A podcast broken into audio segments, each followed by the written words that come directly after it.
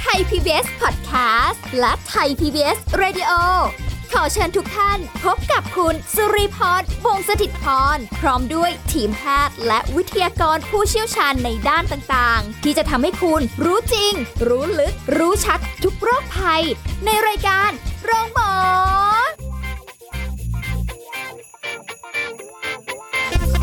วัสดีค่ะ คุณผู้ฟังค่ะ มาแล้วค่ะรายการโรงหมอค่ะ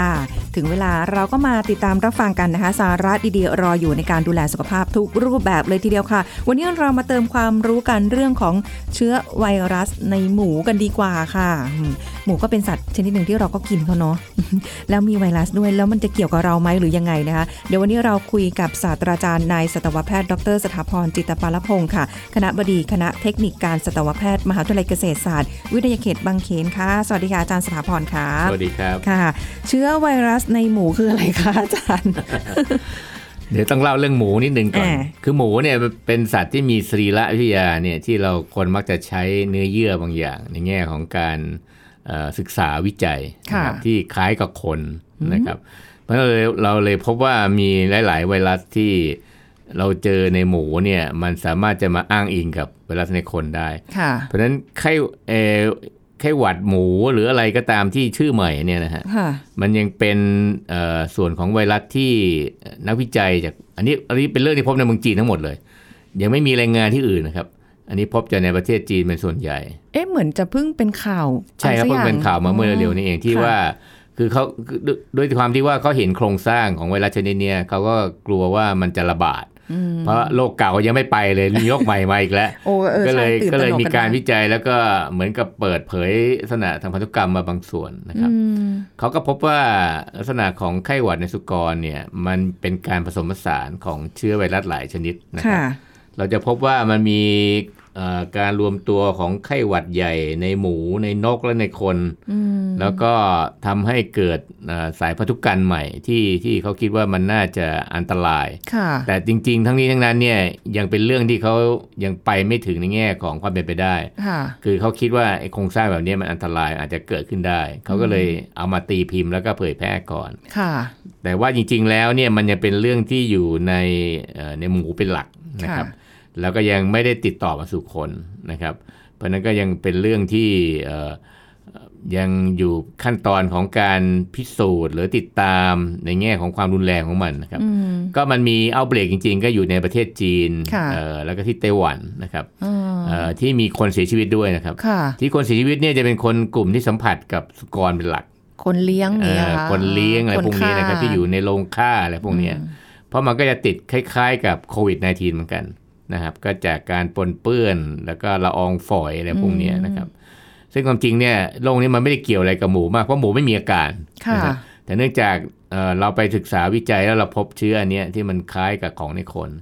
มันก็เลยเอ่อใช้เรียกชื่อว่าเป็นไข้หวัดค่ะไข้หวัดหมูอ่านะครับซึ่งความจริงหมูก็ไม่รู้อินโนอินเหนว่าจริงเพราะเพราะหมูเองเนี่ยเขาจะไม่มีอาการของโรคหวัดชัดเหมือนในคนส่วนใหญ่นะครับ อ่าโอ้ยอย่างนี้คือ เพราะว่าข่าวตอนนั้นที่ออกมาเนี่ยทำให้คนตื่นตระหนกตกใจครับโควิด -19 ยังไม่แล้วมาแล้ว แล้วก็แบบงงว่าเอ้ยมันจะออกมาระบาดอีกทำไมถึงต้องเจอแต่ที่จีนยังไม่เข้าใจเหมือนกันหรือว่าเขาทำวิจัยบ่อยหรือว่าอะไรยังไงจีนมัจีนตอนนี้ถึจงริงๆเนี่ยเขานี่มีโรคโรคเข้าหลายหลายโรคนะครับ มีอ๋อ African swine fever ก็อยู่ที่จีน ซึ่งตอนนี้จะเห็นว่าข่าวเลยว่าจีนนี่ขาดแคลนหมูนะครับเพราะตอนที่ African swine fever เข้าไปเนี่ย จีนต้องฆ่าหมูทิ้งเนี่ยผมว่า 40-50 ล้านตัวโอ้เพราะว่าระบาดหนักมากแล้วก็เอ่อยังหยุดยั้งไม่ได้นะครับค่ะเพราะฉะนั้นตอนนี้จีนเนี่ยแทบเรียกว่าหมูไม่พอกินทั้งประเทศนะครับค่ะเพราะฉะนั้นเราก็ได้โอกาสส่งออกจากหมูไทยไปค่ะตอนนี้ในอาเซียนเนี่ยไทยน่าจะเป็นประเทศเดียวที่ปลอดจาก African swine fever นะครับอืมแล้วก็สามารถจะส่งหมูออกไปได้ค่ะเพราะฉะนั้นจะเห็นว่าโรคในในในหมูนี่มีหลายโรคที่แต่ละโรคนี่ก็ดูค่อนข้างอันตราย แต่โรคอันหนึงที่เป็นประเด็นก็คือไข้หวัดสุกรเนี่ยที่อืมเขาพบเชื้อค่ะที่มีขนาดใกล้เคียงกับไข้หวัดนก หรือไข้หวัดสายพันธุ์ใหม่ปี2009นะฮะแล้วเขาก็ลอง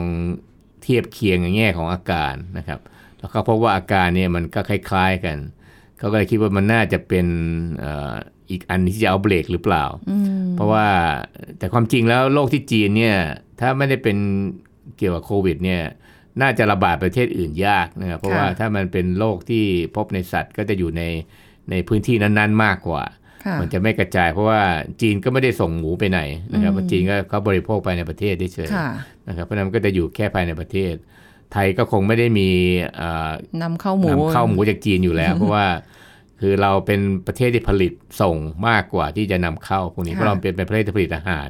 นะครับเพราะนั้นก็เลยดูไม่ไม่น่าที่จะต้องกังวลมากเท่าไหร่ มันไม่ได้มากับนักท่องเที่ยวก็ปลอดภัย เพราะว่าตอนนี้ที่เรากลัวคือโรคที่มากับนักท่องเที่ยวมากกว่าเพราะโรคจากสัตว์จริงๆแล้วเนี่ยเราเป็นประเทศที่ส่งออกมากกว่านำเข้า เพราะฉะนั้นโอกาสที่เราจะได้รับเชื้อพวกนี้จากสัตว์ที่เข้าขายเนี่ยแทบจะไม่มีเลย เราขายทั้งหมูทั้งไก่ออกไปหมดนะครับเราเป็นเจ้าที่ที่ดูแลตลาดในระดับหนึ่งที่ค่อนข้างมากอยู่แล้ว เพราะฉะนั้นเนี่ยเราก็ต้องพยายามรักษาประเทศเราให้คลีนจากโรคพวกนี้ เพราะว่าการส่งออกเนี่ยพึ่งพาอย่างเดียวคือในส่วนของ ไฮยีนหรือสุขสุขลักษณะของสัตว์ที่จะส่ง ถ้าสัตว์ที่เราส่งมีสุขภาพดี ไม่มีประวัติการระบาดไม่มีอะไรพวกนี้ก็จะทำให้ส่งออกได้ง่ายครับเพราะนั้นก็สบายใจไปได้อย่างหนึ่งว่า โอกาสที่จะเกิดในไทยเนี่ยน้อยมากๆนะครับเพราะว่ามันจะติดจากในสัตว์มากกว่าจากจากสุกรมาสู่คน เพราะนั้นถ้าเราไม่ได้ไปสัมผัสสุกรจากที่ประเทศจีน หรือสุกรเราไม่ได้นำเข้ามาเนี่ยโอกาสที่เราจะติดจากพวกนี้แทบจะไม่มีเลยและอีกเรื่องหนึ่งก็คืออัตราการติดเนี่ยก็ยังไม่ได้มากเท่าไหร่นะครับ เพราะว่าที่เขาเกิดการเอาเบรกหรือการระบาดของโรคเนี่ยเราพบในบางมณฑลนั่นเองไม่ได้พบทุกมณฑลนะครับเพราะนั้นก็เป็นเรื่องที่ยังอยู่ในระหว่างขั้นตอนการสืบสวนโรคแล้วก็การหาข้อมูลเพิ่มเติมนะครับ เพราะมันเป็นเรื่องใหม่ เนื่องจากมันเป็นเชื้อตัวใหม่ที่ผสมผสานกันระหว่างตัวเก่าและหลายตัวนะครับก็อย่างที่บอกคือสุกรเนี่ยเป็นสัตว์ที่ปรับตัวได้ดีคล้ายๆโคลนเพราะนั้นเนี่ยเชื้อที่เข้าไปอยู่เนี่ยมันมักจะมักจะเข้าไปรวมแล้วก็ทำให้เกิดอะไรใหม่ออกมา ซึ่งมันก็มีโอกาสจะติดคนเพราะว่าเนื่องจากโครงสร้างทางศิลาหลายอย่างในคล้ายคนมันการติดจากสุกรมาคนก็ไม่ใช่เรื่องยากนะครับ แต่ติดก็คือจากคนที่สัมผัสจริง ๆ เท่านั้น เพราะฉะนั้นคนนี้อยู่ด้านนอกคือคนกินหมูไม่เกี่ยวนะโรคนี้เป็นโรคที่คนสัมผัส แล้วก็โรคที่ได้สิ่งรองฝอยจากพวกนั้นมากกว่า เหมือนเหมือนโควิด -19 เลยเนาะอาจารย์ที่แบบว่าไปสัมผัสโดนอะไรอย่างเงี้ยใช่ครับ จากคนสู่คนเป็นไปได้ แต่จากสุกรสู่คนก็บอกน้อยนะครับ เพราะนั้นนี่ก็เป็นเรื่องจริงที่ก็ต้องเฝ้าระวังต่อนะครับว่าจะมีรายงานเพิ่มเติมมากน้อยแค่ไหนแต่ตอนนี้ยังอยู่ในระหว่างการ การวิเคราะห์หรือการสืบสวนโลกมากกว่า เพราะว่ายังไม่ได้สรุปในแง่ของอการนำโรคหรือการระบาด หรือการแพร่ในตัวพาหะ หรือโฮสที่เก็บกักโรคอะไรที่ที่เป็นไปได้นะครับ เพราะนั้นยังมีอีกหลายขั้นตอนที่ถึงจะสรุปมาให้ให้ทราบ คือข้อมูลก็คงมาเรื่อยๆนะครับ เพราะว่าก็เป็นโรคที่ WHO ก็เฝ้าระวังอยู่ เพราะว่า ตอนนี้เรื่องอะไรจากจีนในทุกบีพีโอในหูพึ่งตลอด เพราะว่าเดี๋ยวถูกเป็นจำเลยสังคมว่าเอ๊ะไม่สนใจเพราะพอเอาเบรกแล้วมันมันกระทบไปทั่วโลกเพราะอย่าลืมว่าจีนเนี่ยเป็นแหล่งเป็นแหล่งใหญ่ของทั้งคนและก็สัตว์นะครับที่ที่มีการคอมมิวนิเคตกับคนอื่นๆนะครับเพราะนั้นก็มีโอกาสที่มันจะแพร่กระจายตัวของโรคได้ง่าย ถ้าเกิด เกิดปัญหาขึ้นมานะครับนะคงเขาคงให้ความสำคัญค่อนข้างมากตอนนี้ครับแล้วทำไมเขาถึงต้องรีบออกมาแบบบอกให้ทั่วโลกเขารับรู้ว่าเอาแหละไข้หวัดหมูนะมันมันเริ่มมีแล้วนะมันมันมีการกลายพันธุ์หรือการรวมของดั้งเดิมโรคดั้งเดิมมาเป็นพันธุ์ใหม่ขึ้นมาอย่างเงี้ยทำไมเขารีบบอกอะคะเออคือเขาอาจจะกันไว้ก่อนว่าเดี๋ยวบอกช้าเดี๋ยวเกิดปัญหาแล้วแก้ไม่ทัน คือข่าวโควิดเนี่ยว่าจะหลุดออกมาเนี่ยผมว่ามันช้าไป คือทุกคนไม่ได้ให้ความสำคัญตอนแรกทุกคนก็คิดว่าเป็นโรคในประเทศจีนก็ทุกคนก็ไม่สนใจก็ต่างคนต่างอยู่จีนเกิดก็เกิดไป ทุกคนก็ไม่ได้สนใจว่าเออ มันจะมาถึงเราหรือเปล่านะฮะเขาคงกลัวไปเดียวกันว่า เนี่ยถ้าไม่บอกอะไรเลยนะ เดี๋ยวเวลาไปนะ เดี๋ยว WHO จะจะเป็นจำเลยอีกแล้ว เพราะว่าข้อมูลช้ามากมันตอนนี้จะเห็นว่า WHO เนี่ยสื่อสารข้อมูลเนี่ยค่อนข้างไวอะไรที่พบใหม่รีบดำเนินการสอบสวนเกี่ยวกับเรื่องโรคให้ละเอียดเลยเพราะว่าไม่งั้นเนี่ย เวลาเขาตามหรือมอนิเตอร์โลกเนี่ยเขาจะแก้ไขปัญหาไม่ทัน เพราะตอนนี้เราสังเกตว่าประเทศทั่วโลกยังจริงติดปัญหาโควิดว่ายังระบาดในระดับที่ยังเป็นพีคอยู่เลยนะในประเทศบางประเทศจะสงบแล้วอย่างไทยเราสงบแล้ว แต่ประเทศอื่นนี่ยังยังต้องสู้กันอีกหลายยกเลยว่าจะเอาชนะกันได้ เพราะหลายประเทศก็ไม่มีข้อมูลนะฮะเพราะอย่างที่บอกคือข้อมูลตอนแรกเนี่ยไปอยู่ที่จีนหมด เพราะว่าทุกคนก็คือจีนเนี่ยเขาเขาดูแลประเทศเขาได้ดีในแง่ของการดำเนินการแบบเฉียบพลัน แล้วก็แก้ปัญหาแบบเบ็ดเสร็จ เพราะฉะนั้นมันไม่มีการต่อต้านไม่มีอะไรทำให้เอ่อเกิดการเคลื่อนไหวของคนหรือของอะไรที่ทำให้การแพร่กระจายตัวเนี่ยกระจายค่ะนะครับจีนถึงหยุดโลกได้เร็วแต่ที่ประเทศทางเอ่อด้านตะวันตก หรือประเทศที่ประชาธิปไตยเยอะเนี่ยจะคุมคนค่อนข้างยากนะครับคือคนไม่ค่อยฟังอะนะครับปัญหาคือคนก็ไม่ค่อยฟังรัฐบาลคนก็ไม่ค่อยเชื่อรัฐบาลค่ะหรือถ้าเกิดรัฐบาลเนี่ยไม่ให้ข้อมูลที่ที่แท้จริงไปเนี่ย คนยิ่งเกิดปัญหาได้ง่ายนะครับ เพราะฉะนั้นเป็นเรื่องที่ WHO น่าจะน่าจะคอนเซิร์นแล้วเพราะว่าโดนน่าจะโดนไปหลายรอบจากที่ผ่านมาเนี่ย เพราะว่าทุกคนก็กล่าวหา WHO เนี่ยช้าค่ะแล้วข้อมูลก็ไม่แน่นอนไม่ชัดเจนไม่มีเลยเลยแบบที่ตอนแรกก็บอกว่า airborne อ่าเดี๋ยวภาวะก็เปลี่ยนไม่ใช่ airborne อ่าเนี่ยนี่จะกลับมา airborne อีกแล้วใช่ก็เลยยังสงสัยว่าตกลงนี่จะเอาเอาไงไงกันเนี่ยมันจะติดกันแบบไหนเออนะเพราะฉะนั้นเนี่ย พอมันไม่มีข้อมูลที่เป็นที่อ้างอิงหรือยืนยันเนี่ย มันก็ทำให้ทุกคนเนี่ยเริ่มสับสนว่า เอ๊ะจะป้องกันยังไงกันดีค่ะเพราะถ้า airborne นี่เรื่องใหญ่มาก ถ้า airborne จริงต้องล็อกดาวน์คอมพิวเลยนะเพราะค่ะว่าคือถ้ามันอยู่ในอากาศเมื่อไหร่เนี่ยเราออกนอกบ้านไม่ได้เลยใช่เราต้องเก็บตัวหมดอืมเพราะฉะนั้นก็เป็นเงื่อนไขที่ที่ทางดิเปโชต้องเคลียร์ให้ได้ว่า อะไรมันเป็นโปรโตคอลที่ถูกต้องที่ที่ชัดเจนในแง่ของการที่จะเข้าไปแก้ปัญหาค่ะเพราะฉะนั้นก็เป็นที่มาว่าพอมีโรคนี้ขึ้นมาปั๊บเนี่ยดิเปโชก็รีก็บเลยโฟกัสก่อนเลยว่า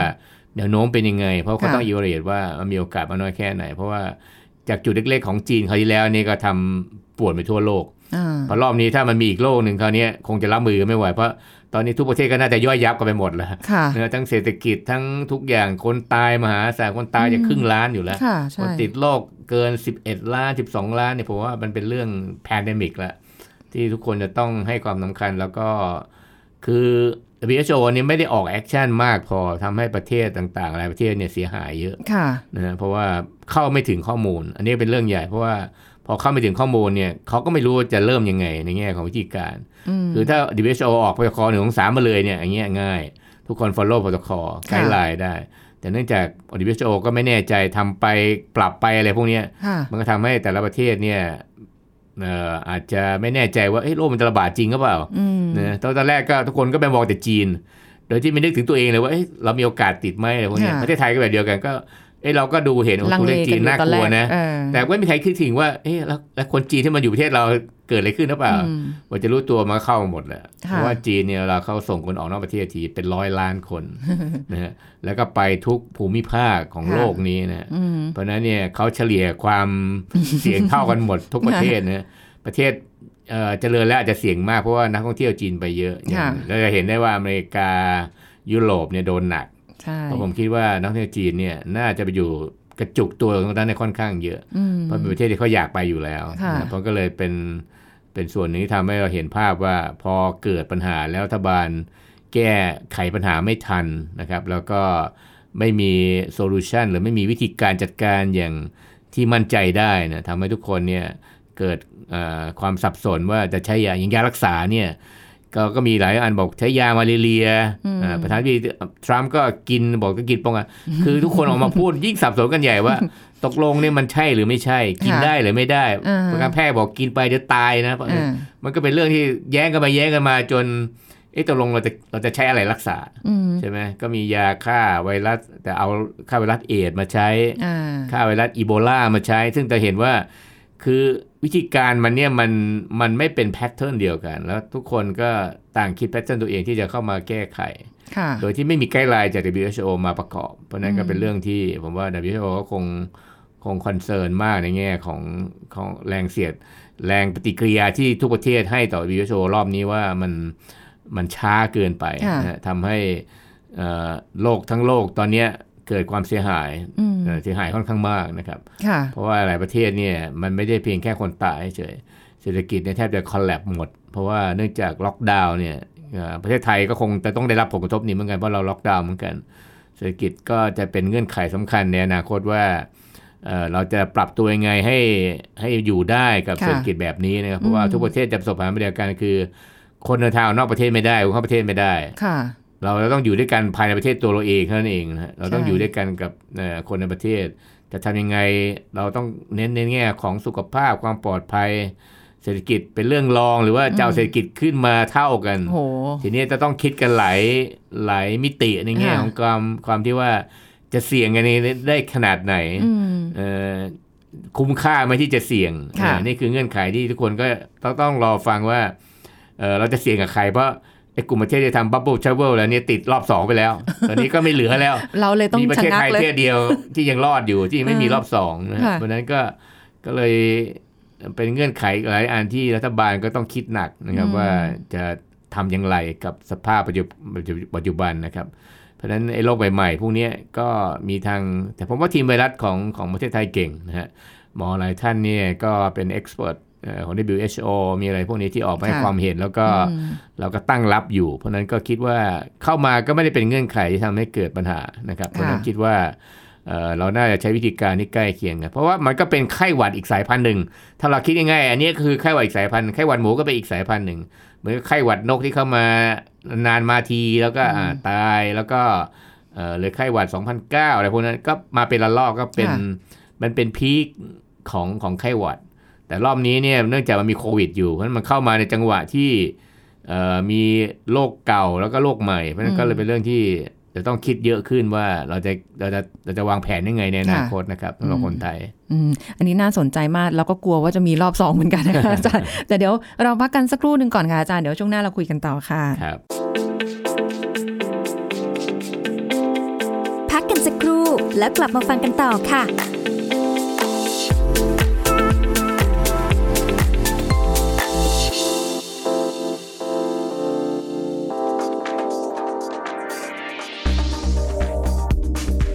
ณผู้ฟังครับการดูแลสุขภาพในผู้ป่วยที่มีภาวะหัวใจล้มเหลวนั้นนะครับ สามารถทำได้ด้วยการรับประทานยาตามแพทย์สั่งให้ครบถ้วน ควบคุมอาหารหลีกเลี่ยงอาหารรสเค็ม ของหมักดอง เพื่อจำกัดปริมาณโซเดียม ควบคุมปริมาณน้ำดื่มตามแผนการรักษา สังเกตอาการบวมน้ำชั่งน้ำหนักก่อนกินอาหารเช้าทุกวัน หรือภายหลังเข้าห้องน้ำขับถ่ายแล้วในช่วงเช้า หลีกเลี่ยงความเครียดและควรพักผ่อนให้เพียงพอ งดสูบบุหรี่ เครื่องดื่มแอลกอฮอล์และสารเสพติด ออกกำลังกายที่เหมาะสมอย่างสม่ำเสมอ สามารถมีเพศสัมพันธ์ได้นะครับ หากเดินขึ้นบันไดได้ 8-10 ขั้นแล้วไม่มีอาการหอบเหนื่อย ไม่ควรรับวัคซีนป้องกันไข้หวัดใหญ่ประจำปี ในกรณีไม่มีข้อห้าม และผู้ป่วยควรมาพบแพทย์ตามนัดสม่ำเสมอ เนื่องจากต้องมีการปรับยาให้เป็นไปตามแผนการรักษานะครับ ขอขอบคุณข้อมูลจากนายแพทย์อเนกกนกศิลป์ผู้อำนวยการสถาบันโรคทรงอกไทย PBS ดิจิทัล Radio ออกอากาศจากองค์การกระจายเสียง และแพร่ภาพสาธารณะแห่งประเทศไทย ถนนวิภาวดีรังสิตกรุงเทพมหานคร ไทย PBS ดิจิทัล Radio วิทยุข่าวสารสาระ เพื่อสาธารณะและสังคม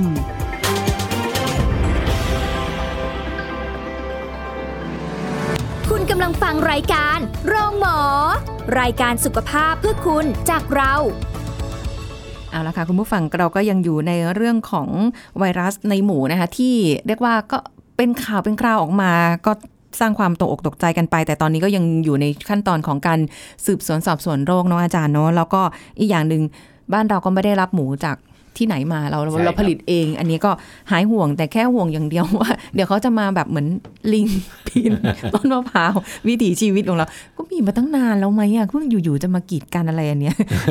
กระซิบดังไปหรือเปล่างงๆเขาจะต้องแปลกใจมากเพราะว่าเราใช้ลิงถือลูกท้อนะคะ ใช้แพนด้าส่งส่งอาหารนะคะโดนจีนประท้วงอย่างเงี้ย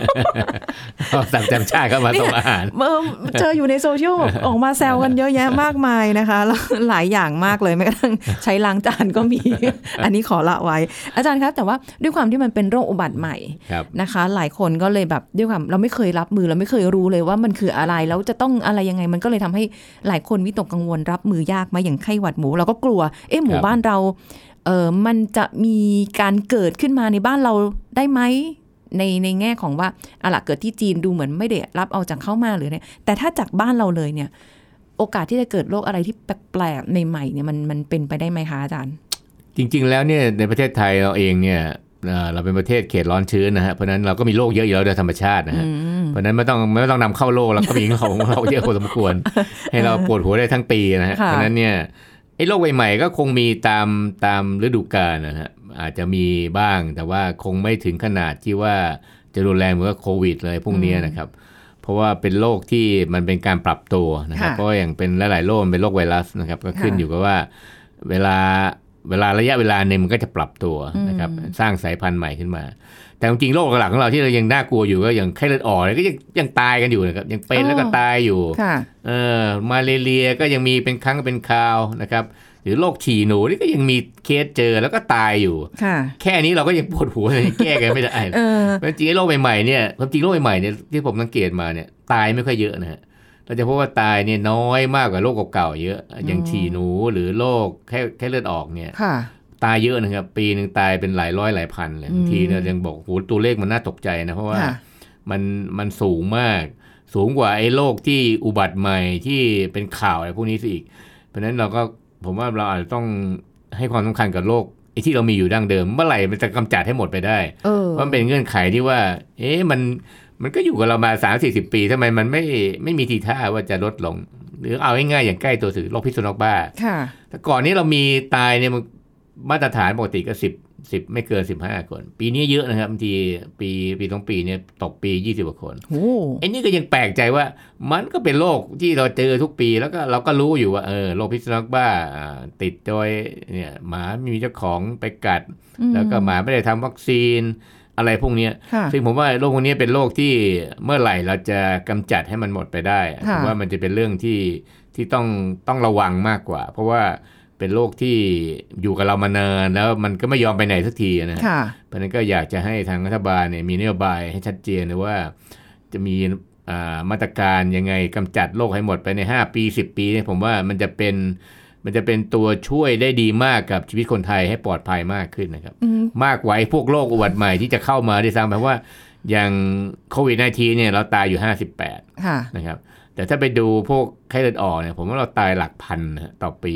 มหรือเลปโตโรคฉี่หนูเนี่ยเราก็ค่ะตายหลักร้อยนะครับค่ะซึ่งมากกว่าทั้งนั้น แต่เราเนี้ยเราไม่ได้เพิ่งมาตายปีนี้เราตายมาทุกปีค่ะเราตายมาเป็น 10 ปีแล้วนะฮะ ซึ่งผมคิดว่าอันนี้ก็เป็นโรคหนึ่งที่เราควรจะให้ความสำคัญอืมน่าจะทำเป็นวาระแห่งชาติด้วยซ้ำไป เพราะว่ามันมีผลต่อสุขภาพของคนไทยนค่ะรับอืมแต่ว่าระบบสาธารณสุขบ้านเราเนี่ยก็ดีนะคะอาจารย์แล้วทำไมครับเรื่องพวกนี้มันถึงแบบเออเนาะมันเป็นคำถามเลยว่ายังไง คือคือในระบบสาธารณสุขเนี่ยเรามาตรฐานโรงพยาบาลเนี่ยเรายอมรับว่ามาตรฐานโรงพยาบาลเราเนี่ยค่อนข้างดีออกอืมออกจะดีระดับที่ประเทศพัฒนาแล้วด้วยซ้ำไปค่ะนะครับ แต่มันจะมีปัญหาในเรื่องของเออเกี่ยวกับการดำรงชีวิต เกี่ยวกับพฤติกรรมของคนหรือเกี่ยวกับเอ่อวิถีชีวิตไทยด้วยที่มันมีส่วนนะครับ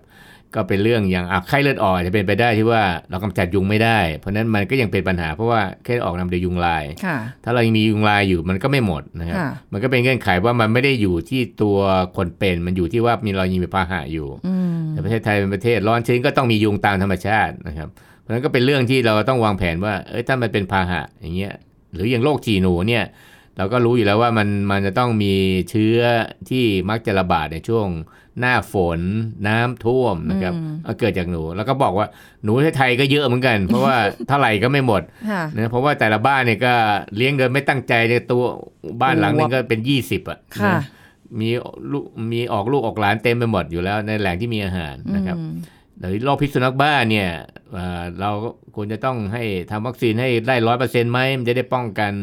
ถ้าสัตว์ไม่เป็นคนก็ไม่ตายค่ะนะครับเพราะฉะนั้นเอ่อบางอย่างเนี่ยมันรักษาไม่ได้โรคพิษสุนัขบ้าเนี่ยต่อให้ดีแค่ไหนเขาก็ไม่สามารถจะรักษาโรคพวกนี้ได้นะครับอืมเพราะว่าเอ่อเป็นโรคที่ไม่มียารักษานะครับ ใช้วัคซีนอย่างเดียวค่ะเพราะฉะนั้นการแพทย์สมัยใหม่เนี่ยมันก็ช่วยในระดับหนึ่งอาจจะเอ่อ จำนวนตายลดลงหรือว่าเอ่อยื้อไม่ให้ตายลดเอ่อตรงนี้ได้แล้วก็รักษาได้ดีขึ้นเลยพวกนี้นะฮะอืมแต่ถ้าเราดูในภาพรวมแล้วเราคิดว่ามันน่าจะเป็นอ่า agenda หนึ่งที่เราควรจะต้องเอ่อทำให้มันหมดไปให้ได้ หรือลดให้ได้มากกว่า 50%ค่ะเราคงไม่สามารถที่จะมีตัวเลขอย่างนี้ตลอดทุกปีได้นะครับ เพราะว่ามันมันไม่ได้เอ่อ แสดงถึงการเจริญของประเทศนะฮะค่ะเพราะเราถ้าเรายังตายกับ หรือเรายังต้อง suffer กับโรคพวกนี้เนี่ยผมว่าเป็นเรื่องที่เอ่อมันทำใจได้ยากเหมือนกันนะอืฮะเพราะว่าประเทศเราก็เจริญเติบโตมากเลย ตึกรามบ้านช่องเยอะแยะไปหมด ทุกอย่างมีพร้อมหมดเครื่องมือทุกอย่างที่มีในโลกนี้ประเทศไทยมีหมดอ่านะครับแต่ว่าเรายังเอาชนะโรคพวกนี้ไม่ได้เนี่ยมันค่ะก็เป็นคำถามที่ว่าเราจะให้ความสำคัญมากน้อยแค่ไหน เพราะผมคิดว่าบางครั้งเนี่ยเราให้ความสำคัญเพียงเฉพาะ ตอนที่ข่าวออกนะอย่างเช่นมีรายงานข่าวว่าเนี่ยมีคนตายจากเอ่อฉี่หนูอืมปีนี้ประมาณ2 3 0 0คนอะ คนก็รับข่าวสารอะค่ะอ่าแล้วก็ก็ตื่นเต้นอยู่พักหนึ่งแล้วสักพักหนึ่งคนก็จะลืมไปค่ะแล้วพอมีโรคใหม่ๆเข้ามาคนก็จะมาจดจ่อกับโรคใหม่ๆว่าเออมันจะเข้ามาแล้วมันจะเป็นยังไงอะไรพวกเนี้ยนะฮะความจริงไอ้โรคเก่าเราเองนี่เราก็ค่ะต้องระวังนะเพราะว่ามันยังไม่ได้หมดไปไหนนะมันยังอยู่อย่างไข้เลือดออกเนี่ย แต่ก่อนเนี้เราจะเห็นได้ว่าระบาดเยอะมากค่ะมีอยู่ช่วงหนึ่งที่เกือบทุกทุกพื้นที่เลยที่ที่มีรายงานโรคนะครับอืมแล้วก็มีคนตายเป็นประจำนะครับค่ะอืมอืมอันนี้น่าสนใจเดี๋ยวรอบหน้าเนาะอาจารย์ครับเอาเรื่องไข้เลือดออกครับสักตอนหนึ่งหรือแล้วโรก็คฉี่หนูก็ได้มีสักเออตอนหนึ่งอะไรอย่างเงี้ยเพราะว่าคือจริง ๆ รู้จากหมดแหละใช่แต่ใช่ก็แต่ก็นะ เราก็ต้องมาทบทวนกันบ้างครับอะไรอย่างเงี้คยรับอย่างเอ๊ะอาจารย์ถามนิดนึงว่าอย่างต่างประเทศเขามีโรคไข้เลือดออกกับฉี่หนูเหมือนบ้านเราไหมคะ เอ่อส่วนใหญ่แล้วจะอยู่ในเขตอาเซียนที่จะมี เพราะว่าอืมเป็นภูมิภาคเดียวกันที่อากาศคล้ายๆกันค่ะนะครับ คือมันเป็นยุงอย่างอย่างไข้เลือดออกจะเป็นพวกยุงยุงลายอีดิสนะครับค่ะซึ่งอันเนี้ยมันก็จะมีในบางพื้นที่นะครับค่ะเอ่อถ้าเคยไปบางบางประเทศที่ไม่มียุงเลยยังบอกโอ้โหเนี่ยประเทศคุณดีมากเลยไม่มียุงไม่มียุงคนไทยรู้สึก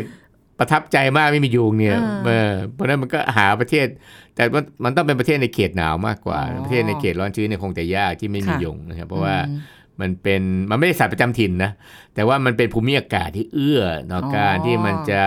ฟักตัวหรือการแพร่ขยายพันธุ์ได้ดีนะค่ะครับอือฮึเพราะฉะนั้นถ้าเราตัดปัญหาเรื่องพาหะได้ หรือป้องกันปัญหาให้ได้มากที่สุดเนี่ยเราก็ลดความเสี่ยงไว้ได้ เพราะฉะนั้นมันก็ต้องหามาตรการว่า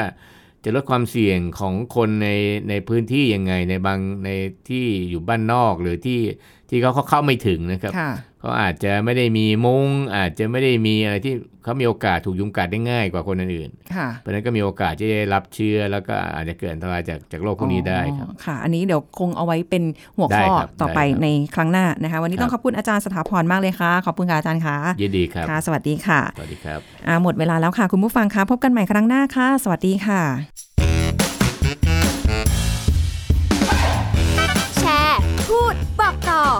รายการโรงหมอได้ทุกช่องทางออนไลน์ เว็บไซต์ www.thaipbspodcast.com